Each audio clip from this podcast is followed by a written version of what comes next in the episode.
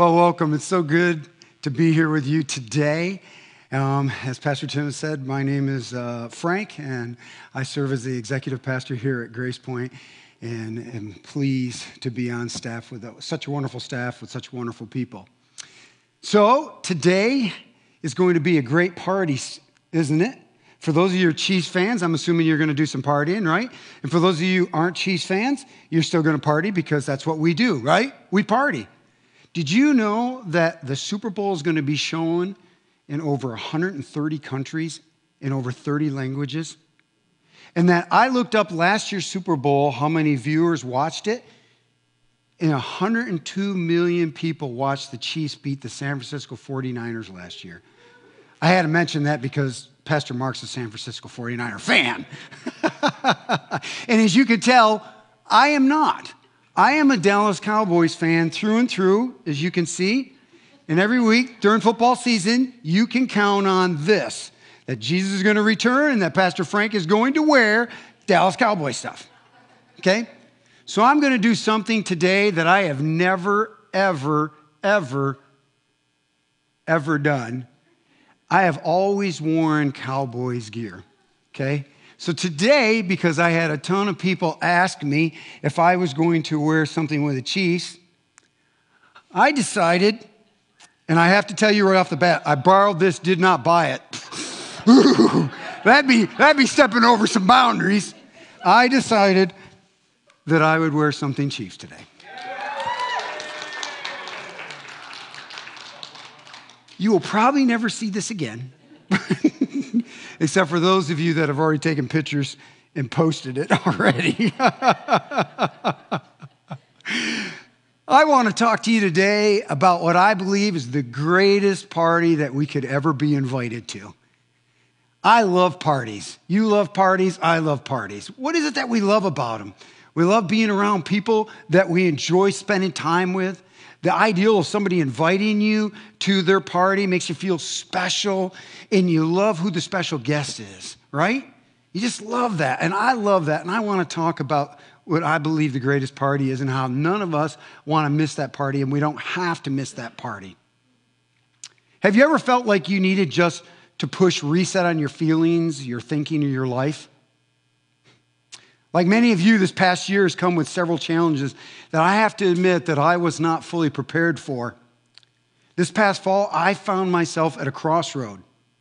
Like many of you, I would listen to the news daily to hear about the newest updates on the pandemic and the elections. And without question, I was focusing most of my energy on these things. And it caused me to become melancholic in my personality. Now, if you know me, you know that is not me. I, I tend to be that cup half full person. I mean, each year I believe the Cowboys are Super Bowl contenders. So you, you get the point. It came to a point where I had to step, stop listening to all the voices in the news. It, it was, and it still seems to be, gloom and doom news all the time. It became harder and harder to know what was fact and what was fiction. Uh, should we wear a mask? Should we not wear a mask? Do we have to social distance? Should we not social distance? Should we send kids to school? Should we not send kids to school? Uh, should, should we get the vaccination? Should we not get the vaccination? Uh, who's telling the truth about uh, what on the election and what candidate this and what candidate that? I came to be asking myself through these several months of COVID early on how do I know if I can trust what I've been told? Did you know that the approval rating for the media, the TV, the radio, newspaper, mass media, when it comes to reporting the news fully and accurately and fairly, its highest approval rating was in 1977 at 72%. In 2021, it's 40%. Congress approval ratings hover around 15%. So, who do you believe? What is fact and what is fiction? So, we're going to do a little crowd participation here right now, and I'm going to make some statements of things that we have heard in our life growing up, and you're going to tell me whether they're fact or fiction. We'll start out with an easy one. The Chiefs have been in three Super Bowls, fact or fiction? Fact. The Cowboys have played in eight Super Bowls, fact or fiction? I just had to throw that in. It has been a long time. It's been a long time. Somebody came up to me after first service And they said, they said, because I made the statement in that, and I'll make it again, that the Cowboys are God's team. And he said, just remember the children of Israel were God's people, and they waited in the wilderness for 400 years. I can't wait that long. okay, here's another statement fact or fiction? Blood is blue in your body until it is exposed to air. Fiction. It takes seven years to digest chewing gum. Come on, who didn't hear that growing up? Fiction. Sugar makes kids hyper. Fiction. Alexander Graham Bell invented the telephone. Fiction. He patented it. It was actually in Italian. Thank you very much. Henry Ford invented the automobile. Fiction. It was a German engineer, Carl Benz. Thomas Edison invented the light bulb. Fiction. He developed it. A huge difference. I was taught these things growing up as fact. This doesn't mean I don't believe anything I was taught or anything I hear. I have learned how to have a healthy skepticism. There's one source I've learned over the years that I can trust 100%, and that's God's written word, the Bible.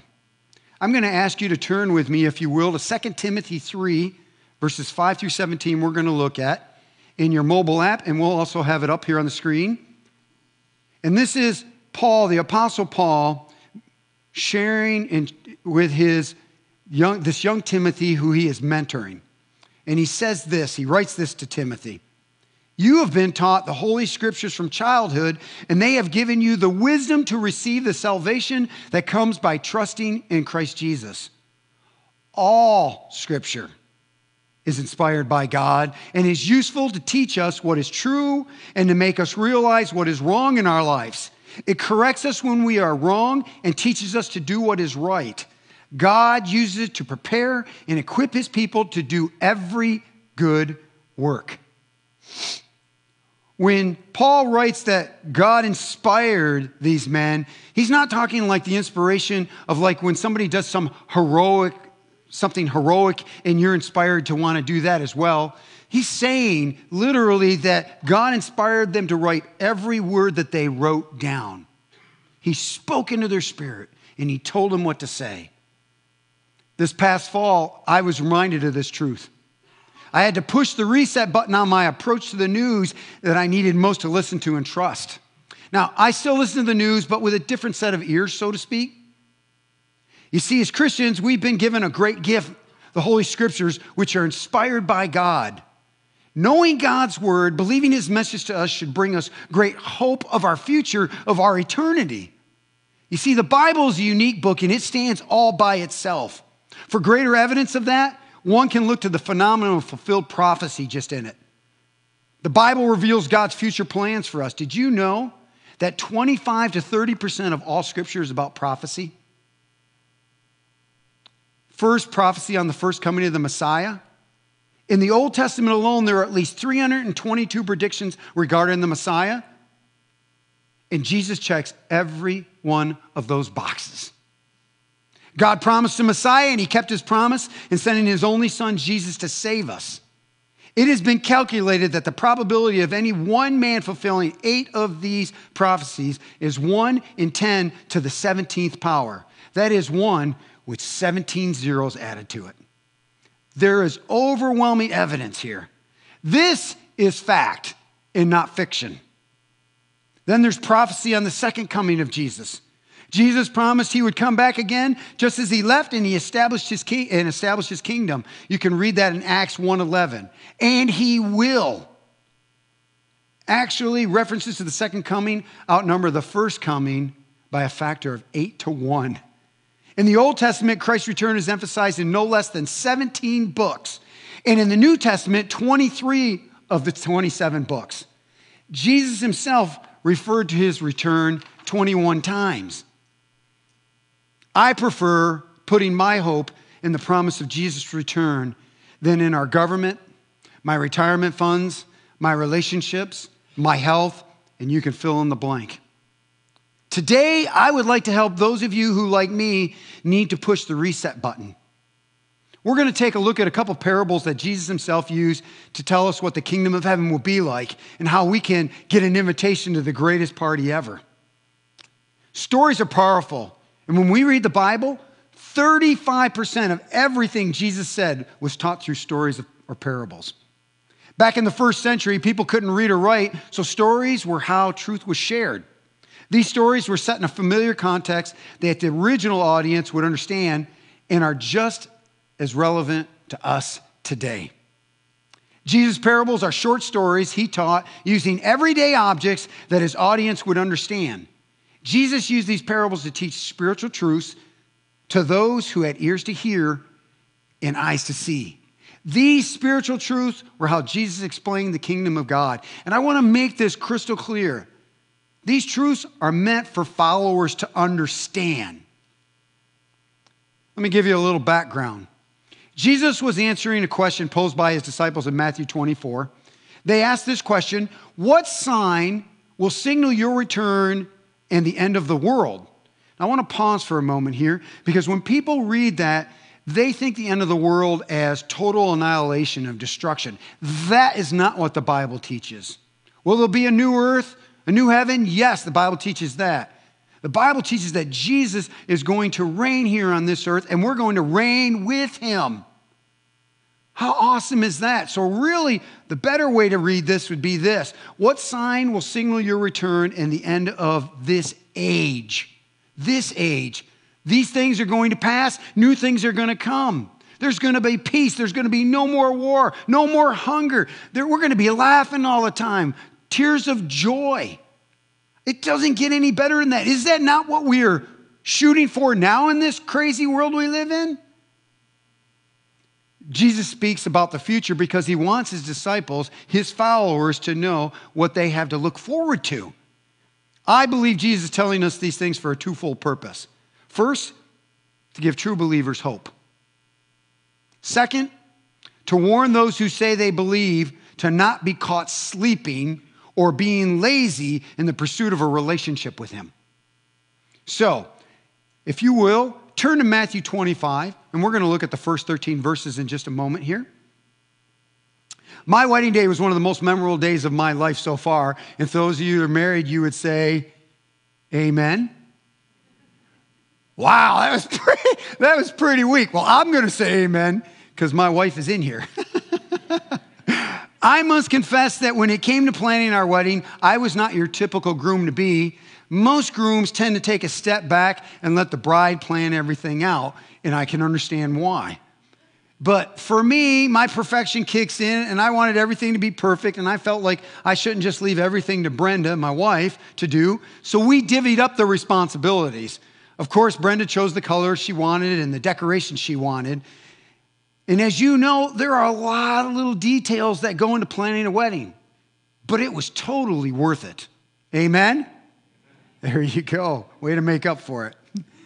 Time and time again, I see this excitement when a couple gets engaged. It's crazy how fast they start to prepare for marriage. Instantly, they change their focus. There's, there's this higher level of commitment, and plans for a new life are set into motion. In biblical times, Weddings were a pure joy and celebration. At the end of the engagement period, a wedding feast would be held. It was during the feast and its related celebrations that the entire community came and got involved. And this festivity would last up to a full week. And it went a bit, little bit like this. Sometime in the evening, the groom and his groomsmen would arrive at the bride's house where her bridesmaids waited with her. And together, the bride and the groom and their attendants would then parade through the streets proclaiming that the wedding feast was about to begin. Lamps were used by the wedding party to light the way and attract attention. Let's take a look at a parable that Jesus told about a wedding just like this. So, if you will, follow along with me as I read this. Then the kingdom of heaven will be like 10 bridesmaids who took their lamps and went to meet the bridegroom. Five of them were foolish, and five were wise. The five who were foolish didn't take enough olive oil for their lamps, but the other five were wise enough to take along extra oil. When the bridegroom was delayed, they all became drowsy and fell asleep. At midnight, they were roused by the shout Look, The bridegroom is coming. Come out and meet him. All the bridesmaids got up and prepared their lamps. Then the five foolish ones asked the others, Please give us some of your oil because our lamps are going out. But the others replied, We don't have enough for all of us. Go to a shop and buy some for yourselves. But when they were gone to buy oil, the bridegroom came. Then those who were ready went in with him to the marriage feast, and the door was locked. Later, when the other five bridesmaids returned, they stood outside calling, Lord, Lord, open the door for us. But he called back, Believe me, I don't know you. So you too must keep watch, for you do not know the day or the hour of my return. You see, there are usually 10 lamps in a bridal procession, common size of a wedding party. And Jesus, in this parable, he uses metaphors to tell us, to, to help us to recognize some things. In this story, the bridesmaid represents Christians, those who carry the lamp of truth. While all the bridesmaids looked as if they were ready, only half of them actually were. The unprepared were turned away. Even worse, by the groom himself, who said, I don't know you. But those who were prepared got to join the celebration. You see, we know that marriage should always be taken seriously. Marriage takes a great amount of determination and love. And metaphorically speaking, we're Jesus' bride, and he longs to be with us. Much like a loving groom, he's prepared a place for us. So, what does this mean to us? It means we need to start preparing too. Some of you have probably seen this before, and I've used this in other settings before. But I want this rope to represent a timeline. And this black part, this tape right here, represents what the average person will live. Studies have been showing, the scripture even tells us, between 70 and 80 years old. I said the first hour, I'll say it again, that uh, men average around 78, women average around 82. I think the women live longer because they get a few years of peace. So this represents, and all the women said, Amen. This represents right now our life, and this represents eternity. I mean, I can't get enough rope to, to let speak about eternity. But in this life, this is what I see that we do. And you know this to be true and understandably so. We start out and we, we start out in school and education and studying hard and we prepare for all that and that's good to do. And then, and then we uh, prepare for who might be our boyfriend or our girlfriend or who we're going to break up with or whatever like that. And then we start thinking of our future. What are we going to do in our life? Who are we going to marry? Um, where are we going to vacation? How are we going to invest our money? Who are we going to vote for? All that kind of stuff. And if we're honest, folks, if we're honest with ourselves, the amount of time we put in preparation here for this is very limited. Yeah, we'll show up to church. We may serve on a team here at the church. We give our, of our finances, maybe go on a mission trip once in a while. Um, but in all honesty, studies show that most people that go to church that call themselves Christians don't even read their Bible on a regular basis. Studies also show, by the way, that those who read their Bible at least five times a week are much more happier, much more happier, and have great hope. And that's what I want to pass on to you today, what Jesus is passing on to us the hope that we have in this eternity. And I dare say we need to start spending more time focusing on this and less time on this. I think we spent plenty of time on this, don't you? Don't you? With the short time we have in this life, and it is short compared to eternity, we need to prepare ourselves to be united with Jesus, our Lord and Savior. If you haven't committed your life to Jesus yet, this is the first step. A marriage takes two, and just like an adult wedding, actual wedding, this is only the beginning.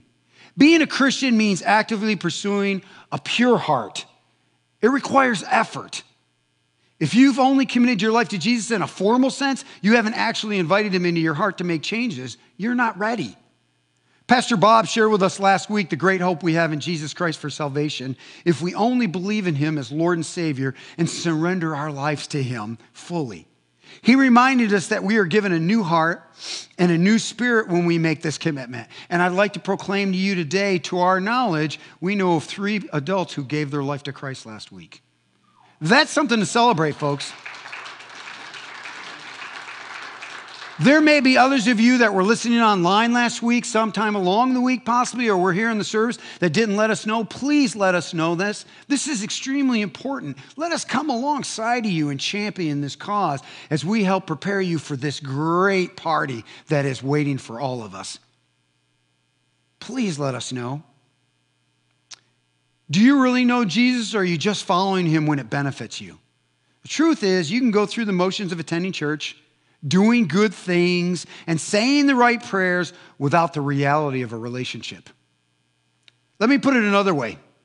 If you follow someone on social media, you tag them in your post, all your post, cheer for the same sports team as them, does that mean you know them? If Jesus were here right now, would he greet you as a friend or a stranger? We need to be Christians that really know Jesus. We need to be Christians that are prepared for the day we are united with Him. So, what does it mean to be prepared?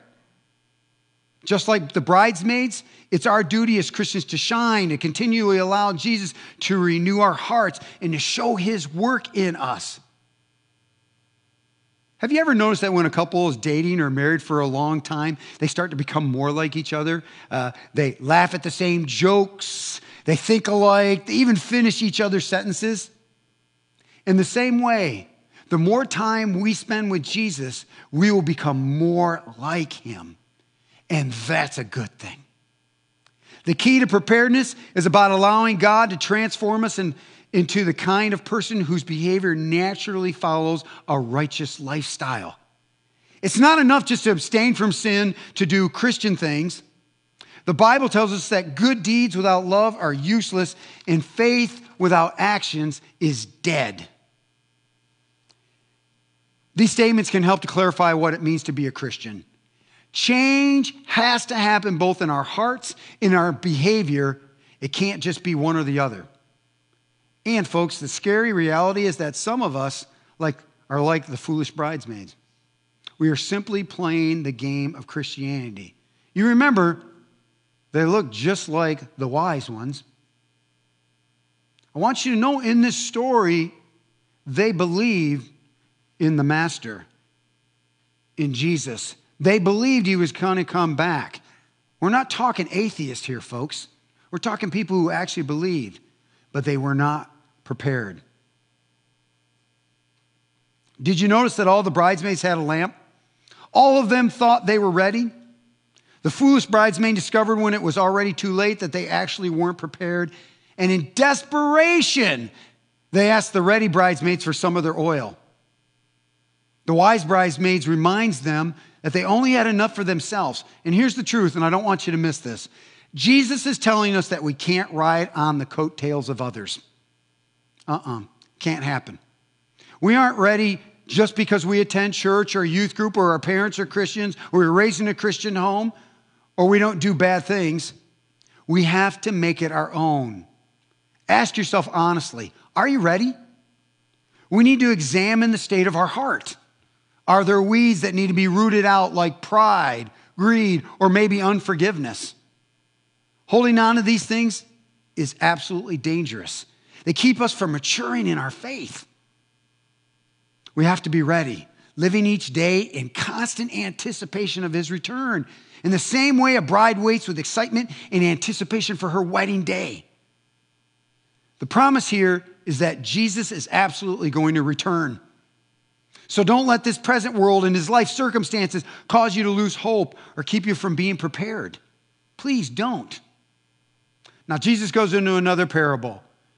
And this one I'm going to modernize a bit for you so you can take time later on to read it for yourself. But it is Matthew 25 as well. And it starts at verse 14 and goes to verse 30. And this parable takes up the question which the parable of the bridesmaid left unanswered what is readiness? So Jesus tells a story of an investment broker who went away on a trip and entrusted his investment accounts to three employees. In the Bible, they're called servants and masters, but you get the idea. The head broker needed to leave on a very long business trip. So he gave each junior broker a different amount of cash to invest based on their individual level of experience. The most experienced broker was given $5,000. The next was given $2,000, and the last one was given $1,000. The head broker left for quite a long time. In his absence, the employees decided for themselves how to invest the money entrusted to them. When their boss returned from his trip, he called each of them to give an account of how they used this money his money. The first employee, he made a killing. He doubled his investment and he was rewarded with being made partner in the firm and given more to invest. The second broker took the money given to her and doubled it as well. She was also made a partner and given more to invest. The third employee felt afraid to try invest in the money and just hid the $1,000 that was entrusted to him. He had a distorted view of his boss and thought it better to hide the money than risk investing it and possibly losing it. He didn't even put it into an interest bearing tax free savings account. The head broker was ticked because he wanted him to try his hand in investing. In Matthew 25, 26 tells us how the broker, the master, Jesus, responded to the servant who made excuses and will respond to us when we make excuses. You wicked and lazy servant. You wicked and lazy servant. Notice how the master doesn't pull any punches. By one's actions or lack of action, people show their true commitment to the Lord. The third servant demonstrated he was not a true servant of his master. Again, I want to remind you in this story as well, in this parable, these three servants believed in the master, they believed in Jesus. In the larger context of Matthew 25, the main point of this parable is clear. Our readiness for Jesus' return is determined by our stewardship of the resources that he's given us. It is a matter of being it is a matter of being about our business for the Lord. This is a parable to tell us how we should be spending our time, our gifts, our talents, investing in the building of the kingdom of heaven. So when Jesus returns, we will receive an invite to the greatest party ever. Jesus tells us in Matthew 6 33 to seek first, not last, not when we feel like it, not when things are going good or when we want something from God, so we barter with Him. But seek first the kingdom of God above all else and live righteously, and He will give you everything you need. Fact is, at the greatest party ever, we're going to be given everything we need. That's something for me to shout for. When my team scores a touchdown, I shout for joy. If you were ever to sit down and watch game, my wife and kids, if they're downstairs, my wife can be all the way down three, four stories down in our house. And when, when my Cowboys score a touchdown, she can hear. She can also hear when they don't either. But I get really loud. Are you not going to cheer for your team that way today if you're a Chiefs fan or a Bucs fan? If they score a touchdown, I'm sure you are.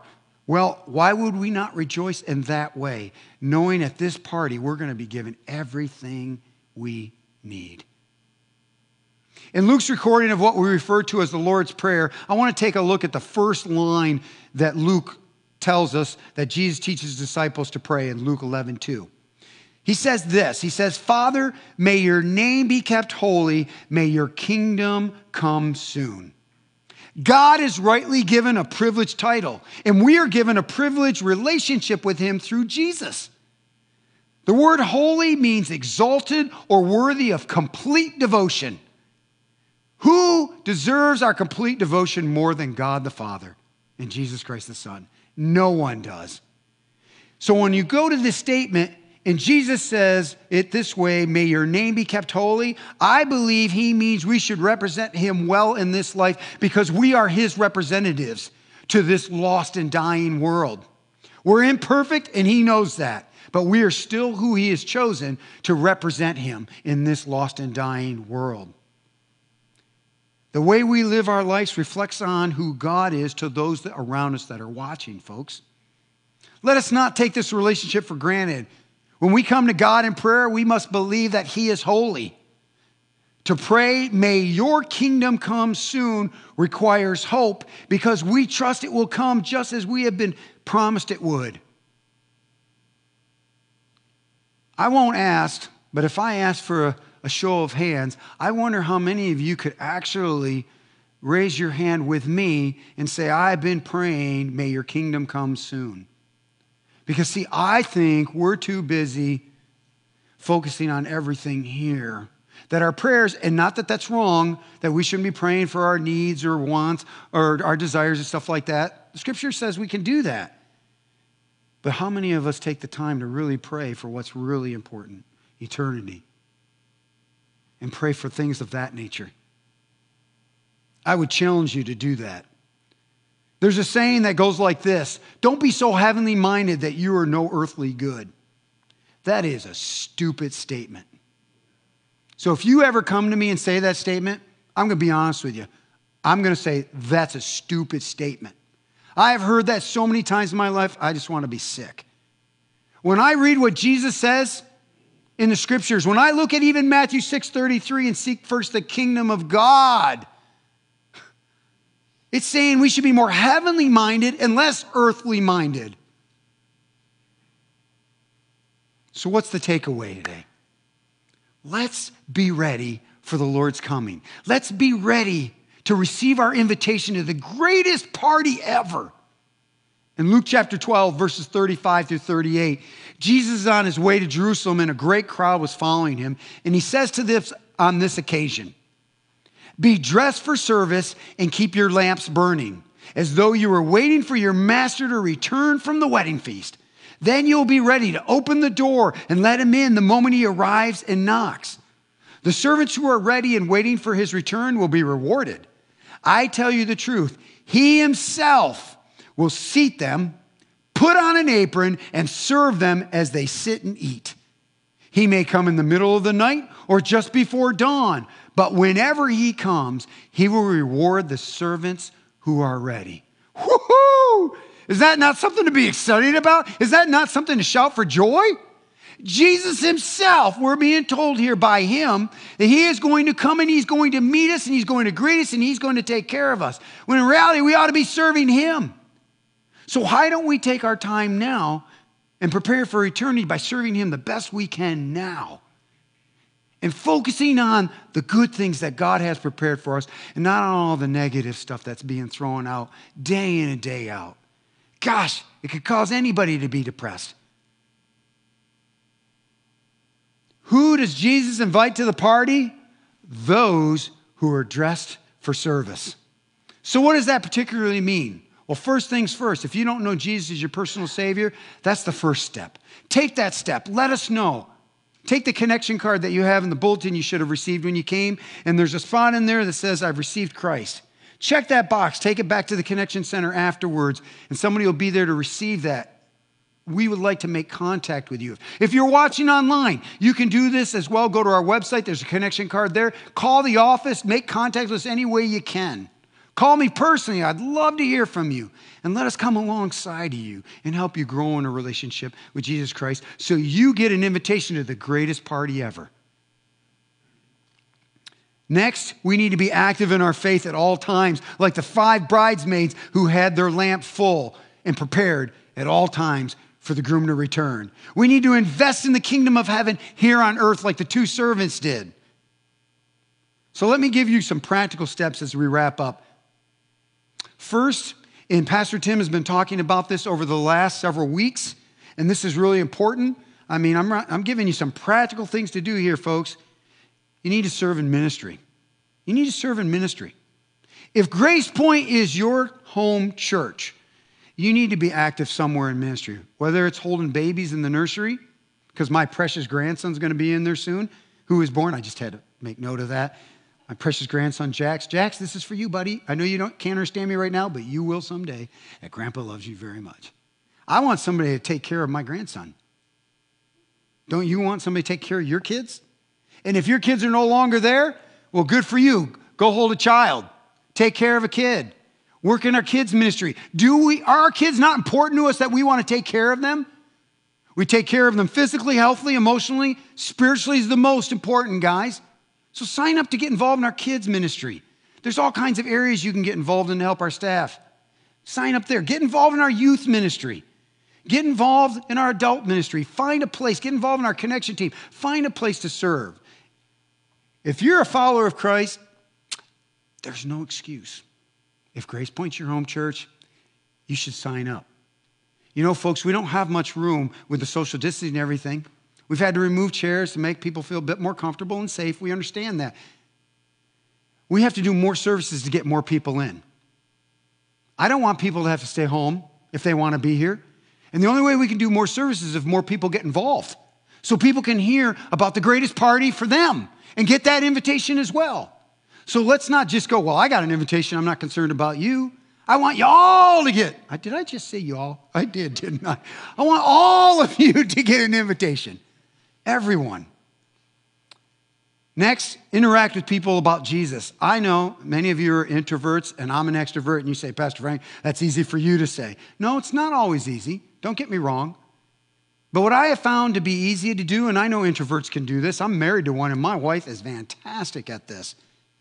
She'll walk up to somebody, invite them to church like that. She won't know them. She'll smile at them. She goes to the same grocery stores all the time, so they know those greeters. They know my wife. I mean, they just know she's coming. And she always approaches them, asks them how their day is going, stuff like that. Guys, I'm telling you, you don't have to be an extrovert to be able to share about Jesus and what he's doing in your life right now. I didn't say hit him over the head with the Bible. I'm saying just talk about what Jesus is doing in your life and how he's giving you hope. Because they're going to talk to you about how bad things are. That's what they're going to do because that's what the world keeps pumping in. That's what the news is all about. And you know what? You can give them hope, you can give them the truth. You can help them get an invitation to the greatest party ever. Pastor Tim already said this before he introduced me to you folks today, this morning, but I think you need to give to Advent Conspiracy. If you could go with me to Rwanda or to Reynosa and see the orphans and the children at these places, and the smiles on their face when they see people who love them and continue to return to see them, and the things we're able to do by building a school and a church and fixing up things that, that they need fixed up so those kids can have a safe place to live and to be taken care of. If you could go to places like that, if you could help out with the mentoring program with the bridge that we support here local or Topeka Rescue Mission and the homeless people that get uh, needs taken care of, if you could be a part of that, and if you have been, you know exactly what I'm talking about. That's investing in the kingdom of heaven. That's a great investment. Well, that's what Advent Conspiracy is all about. So I want to challenge you to give to that if you haven't already. It's a great cause, a great cause. And last but most certainly not least, pray for those whom don't know Jesus yet. I am telling you, folks, I've had family members that I prayed for years and years and years and years and years and years, and you get the point.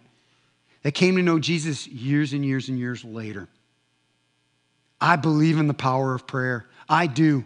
So let's pray for the lost. Let's pray. You may look at people and say, There's no way they'll ever listen. I disagree with you because, see, I was one of those people that my Christian friends that became my Christian friends after I gave my life to Christ that looked at me, and when I asked them straight out, come you never told me about Jesus? They said, Well, we didn't think you'd ever want to know, Frank, because of the way I live, was living my life and the way I acted. Folks, are you coming to the greatest party ever? This party is for all of us, every single one. Your invitation's in the mail. It's there. Are you prepared for it? I hope so. I hope so. Would you pray with me? Heavenly Father, it's exciting to know what is in store for us and how you spend so much time in Scripture telling us what we have to look forward to and that we don't have to feel like this is it what we have right now, we got to go make the best of it because this is as good as it's going to get. That's not it at all, Lord. You give us hope of a future with you and with your Son, Jesus Christ. And we look so forward to that, Lord. We can't wait to come alongside and serve you and serve others in the kingdom that is to come. Thank you for helping me to push that reset button again in my thinking, in my feelings, and my emotions. And I pray for those listening that if they need to push that reset, that they will do that this very moment. And they will put their folks, their focus on you. They will fix their eyes on the author and perfecter of our faith, Jesus Christ. Thank you, Lord. We love you so much. In Jesus' precious name.